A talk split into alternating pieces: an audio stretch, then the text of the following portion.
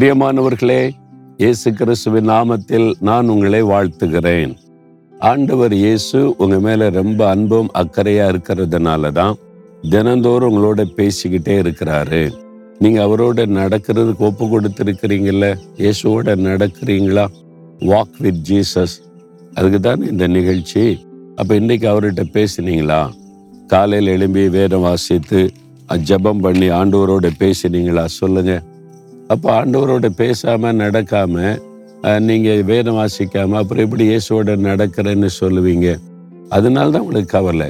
இப்போ கவலைப்பட்டுக்கிட்டே இருக்கீங்களா? ஏதோ ஒரு காரியம் கவலை வந்து உள்ள தாட்கொண்டுட்டு இல்லை. நாளைக்கு என்ன பண்ணுறது நாளைக்கு இதுக்கு என்ன செய்கிறது ஃபீஸ் கட்ட என்ன பண்ணுறது இந்த பிரச்சனைக்கு என்ன பண்ணுறது இதுக்கு என்ன பதில் சொல்கிறது நாளைய தளத்தில் ஏதோ ஒரு காரியம் உங்களை பாரப்படுத்தி கவலைப்படுத்திக்கிட்டே இருக்குது இல்லை கவலையினால ராத்திரி தூங்கவும் முடியல ஒழுங்கா. ஒழுங்கா வேலையும் செய்ய முடியல. ஆண்டவர் சொல்றாரு நீ எதுக்கு கவலைப்படுற? நீ கவலைப்படக்கூடாது.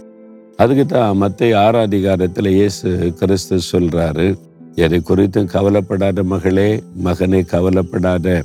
விசேஷமா மத்திய ஆறாதிகாரம் முப்பத்தி நான்காம் வசனத்துல நாளைய தினத்துக்காக கவலைப்படாதிருங்கள். நாளைய தினம் தன்னுடையவைகளுக்காக கவலைப்படும். நாளைக்கு நடக்க போறதுக்கு இன்னைக்கு எதுக்கு கவலை? எதுக்கு நாளைக்கு என் பிள்ளைய படிக்க வைக்க என்ன செய்யறது? சிலர் கவலை. ஒரு குடும்பத்தை நான் போயிருந்தேன்னா அந்த வீட்டில் திருமணமாகி அந்த குடும்பத்தில் இளம் தம்பதிகளுக்கு ஒரு குழந்தை பிறந்திருந்தது. அந்த குழந்தையுடைய தகப்பறக்கால இளம் தம்பதியுடைய அந்த- கணவர் வந்து ரொம்ப துக்கம். அந்த மகள் சொல்றாங்க என் கணவர் ரொம்ப துக்கப்படுறாரு இப்போ.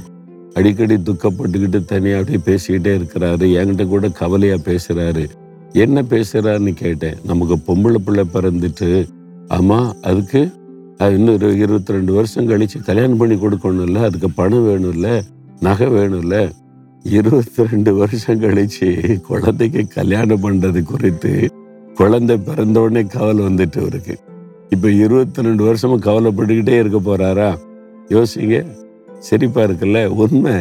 அதே மாதிரி மனைவிட்ட கவலைப்பட்டுக்கிட்டே இருக்கிறாரு. இந்த மாதிரி என்ன செய்யறது எப்படி பணம் சேர்க்கறது பிள்ளைய கல்யாணம் பண்ணி கொடுக்க.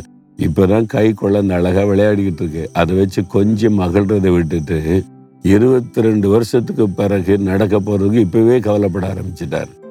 ஆண்டவர் சொல்றாரு நாளைக்காக நீ கவலைப்படாத. எது கவலைப்படுற? இன்னைக்கு நான் உனக்கு போதுமானவரா இருக்கிறேன்ல. நேற்று நான் உன்னை போஷித்தேன் உடுத்து வைத்தேன் உன்னை நடத்தினால உன்னை கைவிட்டேனா இனி முந்தா நாள் ஒவ்வொரு நாளும் உன்னை நடத்துறேன்ல பிறகு நாளை தினத்துக்காக ஏன் கவலைப்படுற? நான் கூட இருக்கிறேன்ல நாளைக்கு நான் கூட இருக்க மாட்டேனா எல்லா நாளும் கூட இருப்பேன்ல பிறகு எதுக்கு நீ கவலைப்படணும்? உனக்காக கவலைப்பட நான் இருக்கிறேன். என்ன பிள்ளைகளுக்காக கவலைப்பட தகப்பன் இருக்கிறான். அது மாதிரி நான் உன்னுடைய தகப்பன். உனக்காக சிலுவையில் என் உயிரையே கொடுத்தவர். பிறகு நீ எது கவலைப்படுற? அப்படின்னு ஆண்டவர் கேட்கிறார். உங்களை பார்த்தா கேட்கிறார். மகளே உன்னை பார்த்து மகனே உன்னை பார்த்த ஏன் கவலைப்பட்டுக்கிட்டு இருக்க? அப்ப என்ன பண்ணும் அவர் மேல வச்சிருக்க கவலையே. ஆண்டவரே இந்த கவலை எனக்கு வேண்டாம். இதை எடுத்துருங்க உங்க பாதத்துல வச்சிட எனக்காக நீங்க இருக்கிறீங்க. நீங்க பார்த்துக்குவீங்க. சொல்லுங்க.